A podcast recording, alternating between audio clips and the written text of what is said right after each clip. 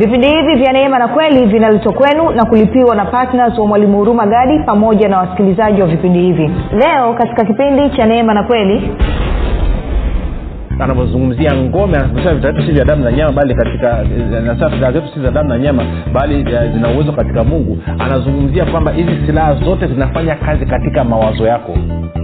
Kwao vita vyetu viko katika kufikiri kwa hiyo alichokuwa anamaanisha ni kwamba katika ulimwengu wa roho shetani atakuja kutuletea mawazo na mungu naye atakuja kutuletea mawazo. Uzuri mawazo ya mungu tunapata katika bibilia ambalo ni neno lake.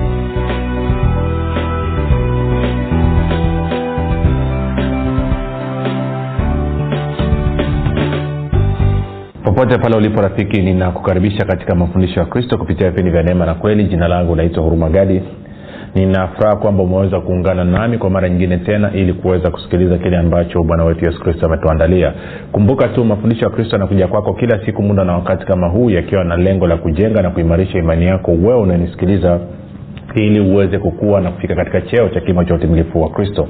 Kwa lugha nyingine ufike mahali uweze kufikiri kama kristo uweze kutenda kama uweze kuzungumza kama kristo na uweze kutenda kama kristo. Kufikiri kwako rafiki kuna mchango wa moja kwa moja katika kuamini kwako. Ukifikiri vibaya utaamini vibaya lakini kama utafikiri vizuri utaamini vizuri. Hivyo basi fanya maamuzi ya kufikiri vizuri na kufikiri vizuri ni kufikiri kama kristo. Na ili uweze kufikiri kama kristo unabudi kuwa mwanafunzi wa kristo. Na mwanafunzi wa kristo anasikiliza na kufuatilia mafundisho ya kristo kupitia vipindi vya neema na kweli tunaanza somo jipya lenye kichwa kinachosema jinsi ya kufikiri kama mbarikiwa jinsi ya kufikiri kama mbarikiwa. Naamini kabisa wakristo wengi sasa wanajua kwamba wao wamebarikiwa lakini hawaoni uhalisia wa hayo maisha ya baraka katika maisha yao ya kila siku. Na shida iko kwenye kufikiri kwao. Na ndicho ambacho nataka tukizungumze katika somo hili ambalo naamini mpaka kufika mwisho litakuwa limekupeleka katika uwanda mwingine kabisa na kuweza kuishi katika viwango ambavyo mungu alikusudia. Kabla ya kuendelea tu nikukumbushe kwamba mafundisho haya pia yanapatikana katika youtube yanapatikana katika google podcast apple podcast na spotify kwa jina la mwalimu huruma gadi. Ukifika pale usisahau kusubscribe lakini pia utakapoangalia ama kusikiliza usiache kulike pamoja na kushare. Uh, kama ungependa kupata pia mafundisho kwa njia ya sauti kwa maana kupitia mtandao wa kijamii basi kuna mtandao wa kijamii unaoitwa telegram na na na hapa kuna grupu linaitwa mwanafunzi wa kristo. Unaweza ukatuma ujumbe mfupi tukasema niunge nawe ukaungwa. Namba ni 7895242 nawe utaungwa. Kumbuka telegram ni mtandao wa kijamii kama ambavyo uh, whatsapp ilivyo. Inatenda kazi exactly kama whatsapp lakini telegram ni salama zaidi. Telegram ina wigo mpana zaidi.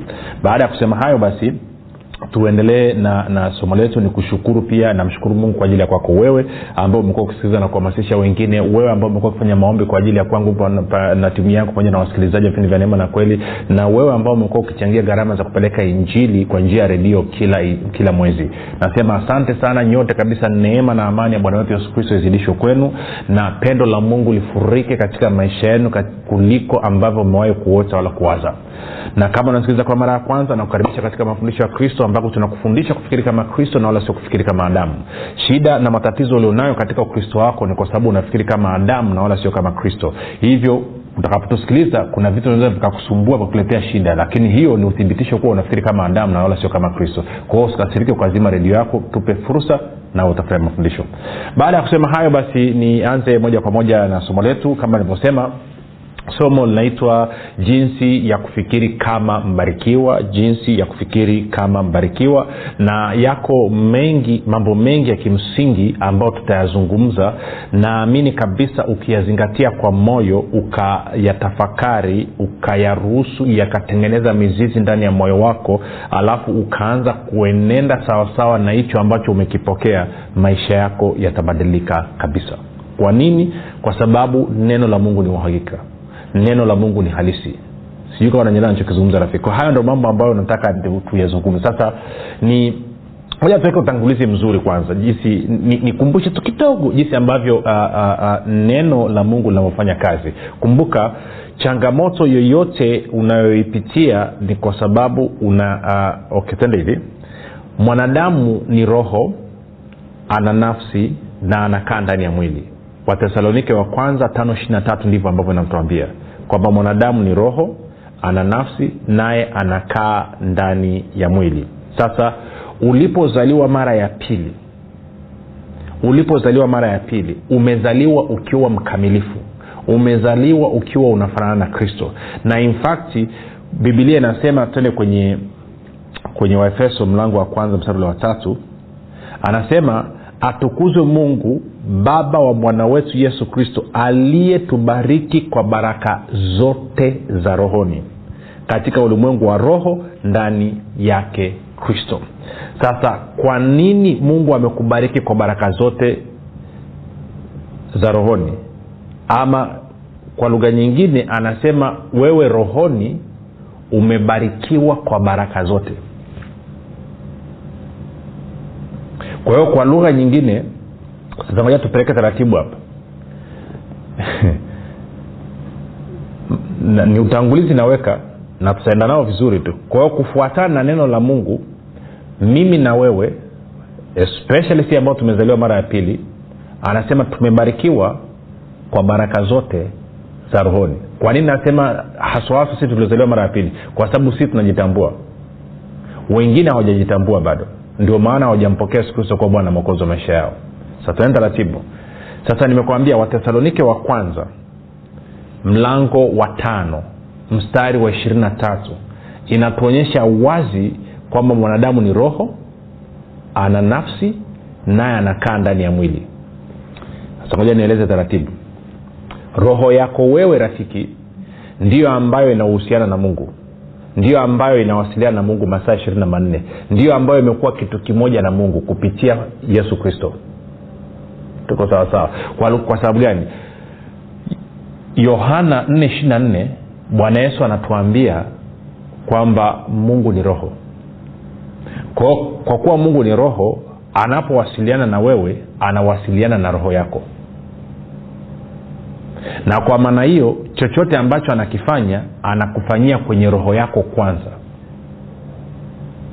Tuko sawasawa sasa ili hicho ambacho umekipata katika roho yako kiweze kudhihirika katika damu na nyama kiweze kudhihirika katika mwili wako ni lazima nafsi yako ambayo tungesema ndio inaunganisha roho yako na mwili wako ni lazima nafsi yako ikubaliane na hicho kitu.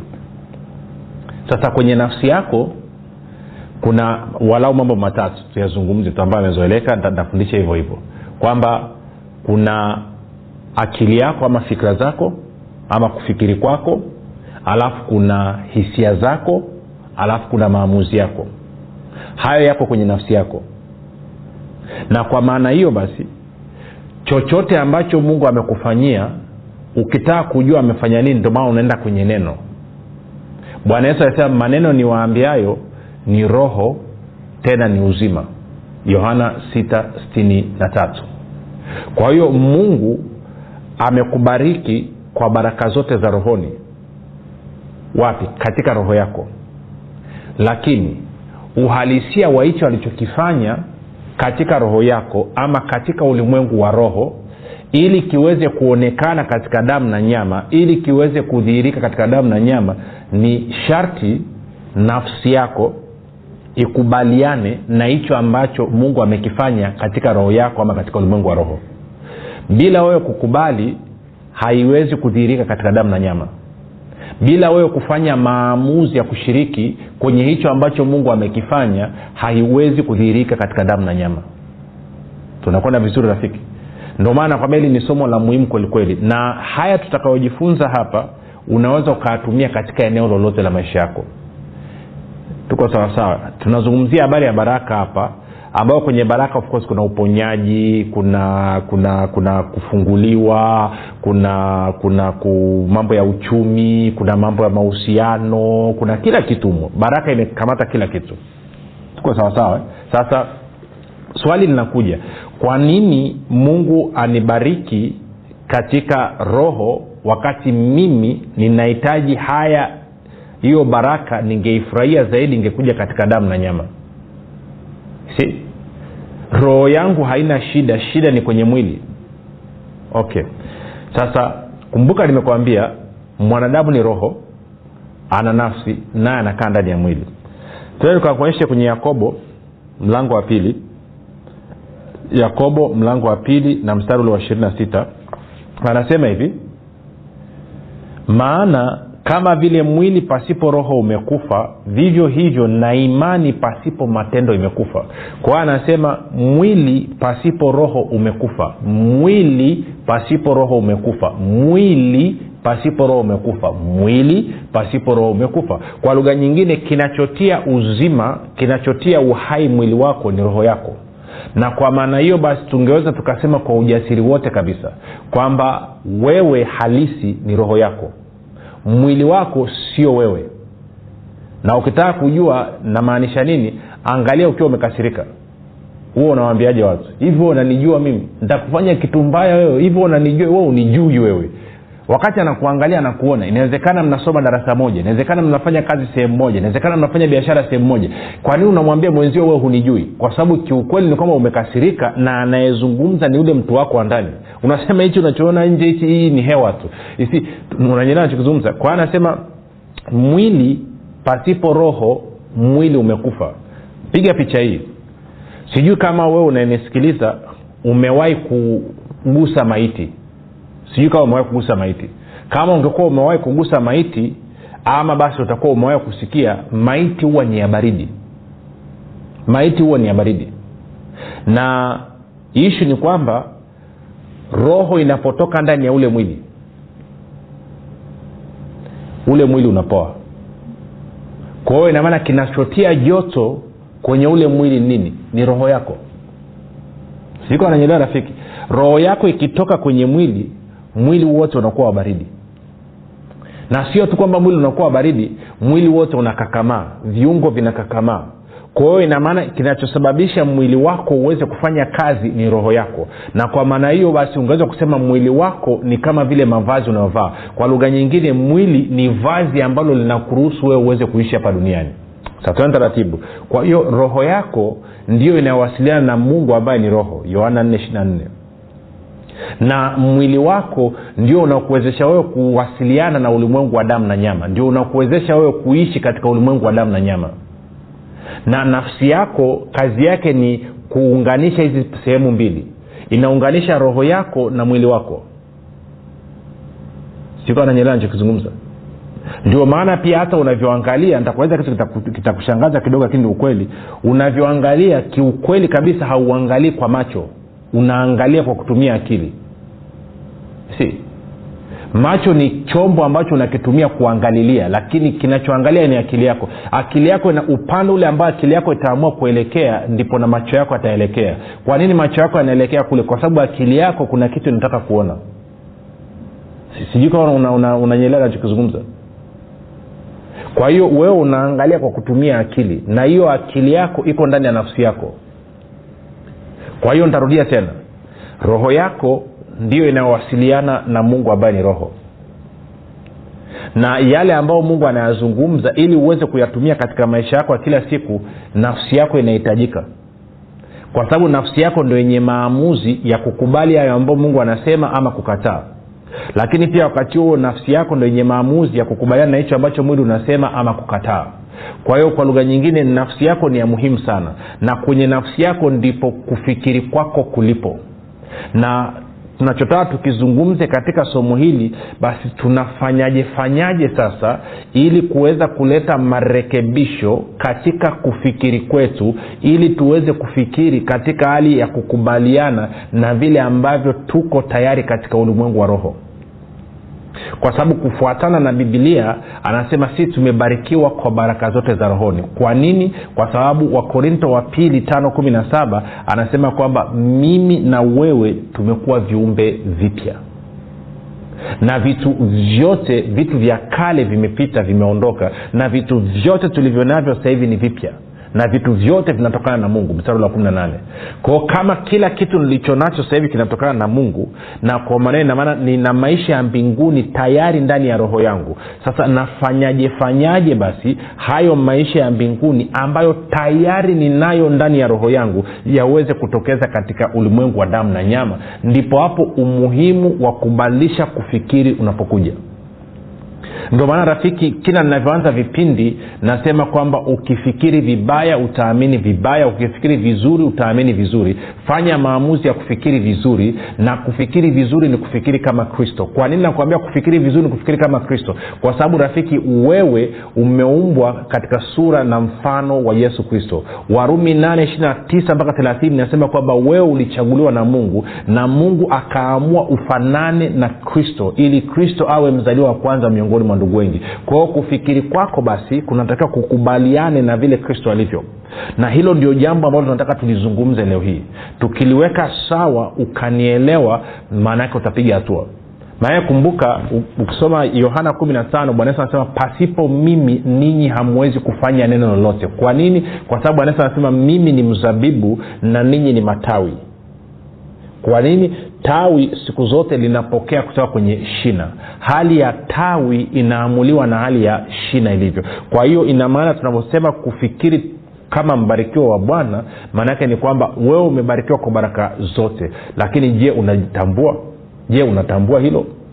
Kwa hiyo vita kubwa tulionayo na changamoto kubwa tulionayo katika maisha yetu ya ukristo na katika kuishi katika uhalisia wa kile ambacho bwana wetu yesu kristo amekifanya ziko katika akili sio sehemu nyingine yote. Hatuna hatuna vita na mashetani wala hatuna vita na mapepo. Unasema Aa, lakini mbona amesema kwenye bibilia tuende tukasoma mistari tuikate kwanza tukate mzizi wa fitna hapa. Tuanze na wapi? Tuanze na mistari miwili. Ama nianze na nini? Moja hmm. nianze na waefeso sita alafu tarudi tutaenda kwenye kwenye kwenye wakorinto pale nadhani wakorinto wa pili kumi nadhani. Waefeso mlango wa sita mstari ule wa kumi tutasoma mpaka wa kumi na mbili. Waefeso sita kumi hadi kumi na mbili. Angalia anavyosema. Anasema hatimaye mzidi kuwa hodari katika bwana na katika uwezo wa nguvu zake. kumi na moja. Anasema vaeni silaha zote za mungu mpate kuweza kuzipinga hila za shetani. Umeona kitu rafiki? Anazungumzia mpate kuweza kuzipinga hila za shetani. Eh? Angalia nani anavyosema uh, biblia ya ya ya ya, ya, ya biblia habari njema. Anasema vaeni silaha anazowapeni mungu mpate kuzipinga mbinu mbaya za ibilisi. Alafu uh, wengine wote wanasema hila. Kwao hila maana yake nini? Hila okay. Sijui kama mwee kusikia mtu anasema fulani ana hila kwelikweli kweli fulani ana hila sana. Yani ah, yule ana hila maanake nini? Maanake ana utapeli ana ujanja ambao anaufanya. Na hila inafanyikia wapi? Hila inafanyikia kichwani. Kwa mfano mtu anakuja anakwambia ase bwana nina edha nina biashara ama nina shida imetokea kwao anakueleza kwambia bwana na hii biashara hapa nimepata laini hii. Nimeambiwa kwamba nikichukua mzigo sehemu fulani wa shilingi laki tatu alafu nikaupeleka nikichukua sehemu a mzigo wa shilingi laki tatu alafu nikapeleka sehemu b nitapewa shilingi milioni moja. Kwao nitakuwa nimetengeneza faida ya shilingi laki saba lakini shida nilionayo sasa hivi ni kwamba nina shilingi laki mbili nimepungukiwa na laki moja. Kwao ukinipa laki moja ndani ya siku tatu atakuwa ameshanilipa nitakurudishia. Kwao anakueleza jinsi faida ilivyo. Anakwambia na hii chanel ikifunguka vizuri nitakushirikisha na wewe uweze kutia mtaji hapo ili mambo aweze kwenda lakini katika hii laki unayonipa nitakapokurudishia nitakurudishia na shilingi laki moja na hamsini faida. Kwa unapiga hesabu unaingia kingi unaingia ndani unachukua shilingi laki moja unampa. Siku tatu zinapita wiki mwezi miezi miwili miezi mitatu hela yako ujaiona nakuja siku moja nakusalimia nakuuliza vipi kuhusu xyz mesha anasema yule mbaya sana. Yaani kitu amenifanya amenifanya kitu mbaya kwelikweli yani. Nakuuliza nini tena? Nasema amechukua laki yangu hapa. Akanyambia baada ya siku tatu angerudisha tena angerudisha na faida ya shilingi laki moja na hamsini. Kwani nimemsikia nikimpigia simu amezima na nini simpati? Alafu nakwambia kwani we humjui kuwa nitapeli? Amekushawishije hila ujanja. Kwao hila ni ujanja. Kwa hiyo anavyosema vaeni silaha zote za mungu mpate kuweza kuzipinga hila za shetani maanaake ni kwamba ibilisi anacheza na akili zetu. Angalia anasema anasema vaeni silaha zote za mungu mpate kuweza kuzipinga hila za shetani kwa maana kushindana kwetu sisi juu ya damu na nyama bali ni juu ya falme na mamlaka juu ya wakuu wa giza hili juu ya majeshi ya pepo wabaya katika ulimwengu wa roho. Kwao maanaake nini anasema kwa sababu hiyo vaeni silaha zote za mungu mpate kuweza kushindana siku ya uovu na mkiisha kuyashinda. Kwa hiyo inamaana katika ulimwengu wa roho nilikuwa nafundisha dhani somo lililopita nikaanza kusema mawazo yako yako katika ulimwengu wa roho kwa hiyo ibilisi atakuletea mawazo. Ndio maana kwenye kitabu cha nguvu ya ukiri niliandika kwamba ni, kuna sehemu nilifundisha kuonyesha mawazo mawazo yetu sisi yanatoka wapi. Kama haujui mawazo yako yanatokea wapi utapata shida sana. Maanake ibilisi atatumia kichwa chako kuwaza kurushia wazo alafu utafikiria ni wewe. Ama mungu atatumia wazo kulitumbukiza ndani ya kichwa chako alafu tadhania kwamba hilo ni wazo lako na kwa hiyo sio mungu anazungumza. Na kwa maneo unamisi vyote kwa sababu ya kutokuelewa kwamba ishi huko kwenye kufikiri. Na kufikiri ama mawazo haya yako katika nafsi yako. Sasa tuende taratibu. Kwao hiyo kwamba tunazungumzia hila. Tuende kwenye wakorinto wa pili mlango wa kumi. Najaribu kuweka tu msingi siku ya leo mstari wa tatu. Anasema hivi maana ingawa tunaenenda katika mwili hatufanyi vita kwa jinsi ya mwili. Maana silaha za vita vyetu si za mwili bali zina uwezo katika mungu hata kuangusha ngome hasa angalia anasema tukiangusha mawazo na kila kitu kilichoinuka kijiinuacho juu ya elimu ya mungu na tukiteka nyara kila fikra zipate kumtii kristo. Kwa unaona anazungumzia fikra unaona anazungumzia mawazo unaona anazungumzia elimu ya mungu. Kwa hiyo anavyozungumzia ngome anavyosema vita vyetu si vya damu na nyama bali katika anasema silaha zetu si za damu na nyama bali zina uwezo katika mungu anazungumzia kwamba hizi silaha zote zinafanya kazi katika mawazo yako kwao vita vyetu viko katika kufikiri. Na hiyo mnayofanya makanisani usiku mnakaa mnaanza kupiga shetani huyu mnapiga mnakatakata mnapasua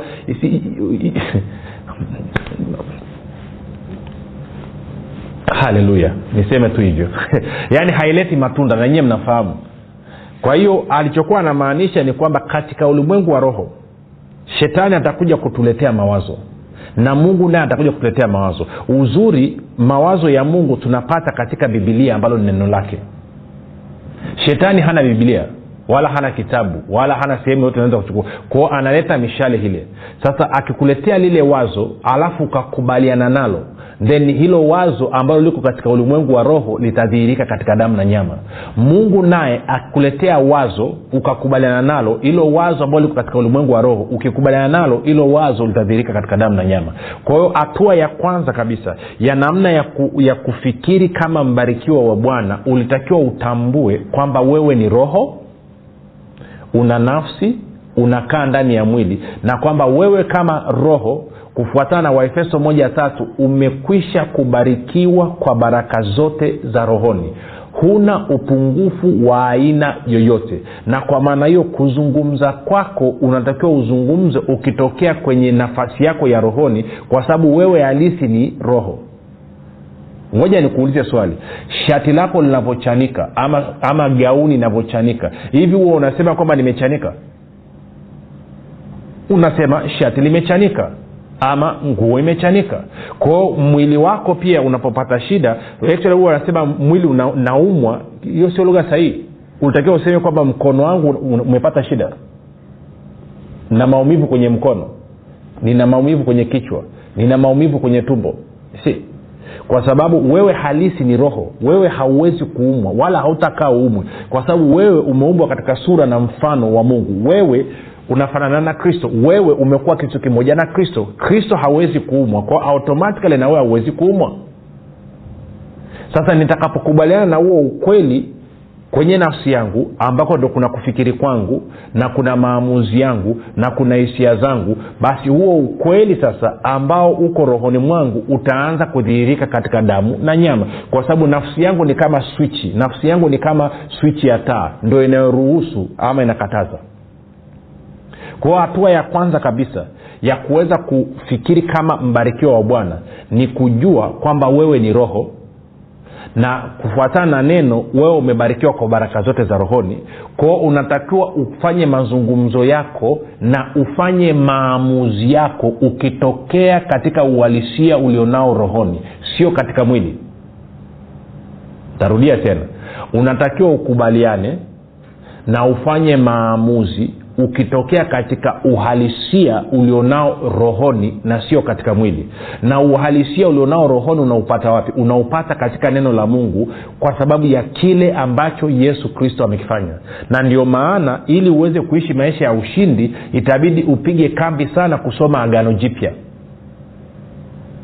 Huwezi kulielewa agano la kale kama hujaelewa agano jipya kwanza. Lazima uelewe kile ambacho kristo amekifanya na lazima uelewe kuunganikana kwako na kristo kulileta nini ili uanze kuzungumza na kufanya maamuzi ukitokea kwenye nafasi hiyo ndio utaweza kupata matokeo ya mtu aliyebarikiwa.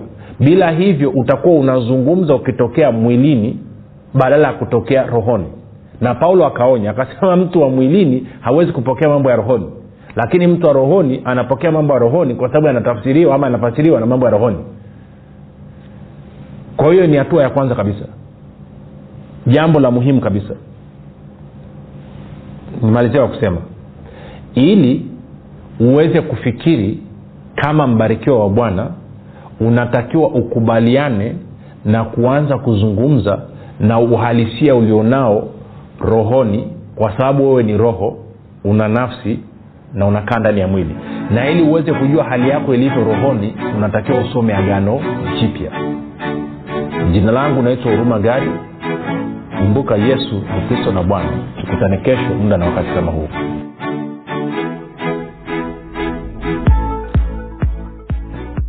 Mwalimu huruma gadi chini ya uongozi wa roho mtakatifu anakuletea kitabu cha nguvu ya ukiri. Kitabu ambacho lazima kila mkristo awe na nakala. Kwa nini? Kwa majina naitwa ivet gadi. Niliwahi kuwa na changamoto ya uzazi. Hadi madaktari wakasema kwamba siwezi kuzaa tena lakini nilipogundua uwezo wa mungu ulio ndani mwangu kwamba ninaweza kuumba nikaanza kubadilisha usemi. Nikawa najisemea asubuhi mchana na jioni. Mimi ni mama wa watoto wengi. Na kweli leo hii mimi ni mama wa watoto wengi. Kupitia kitabu hiki utajifunza mambo mengi. Ni jinsi gani utumie maneno yako kubadilisha mazingira yako ili upate lile tunda ambalo unataka kuliona. Utajifunza unapata kuongea nini juu ya ndoa yako. Utajifunza unapata kuongea nini juu ya uzao wako. Karibu sana ujipatie nakala yako. Ni shilingi elfu ishirini tu lakini ninakuhakishia rafiki hutojuta badilisha maisha yako milele kwa kupata nakala yako sasa. Kwa sadaka yako ya upendo ya shilingi elfu ishirini tu. Kwa kupiga simu namba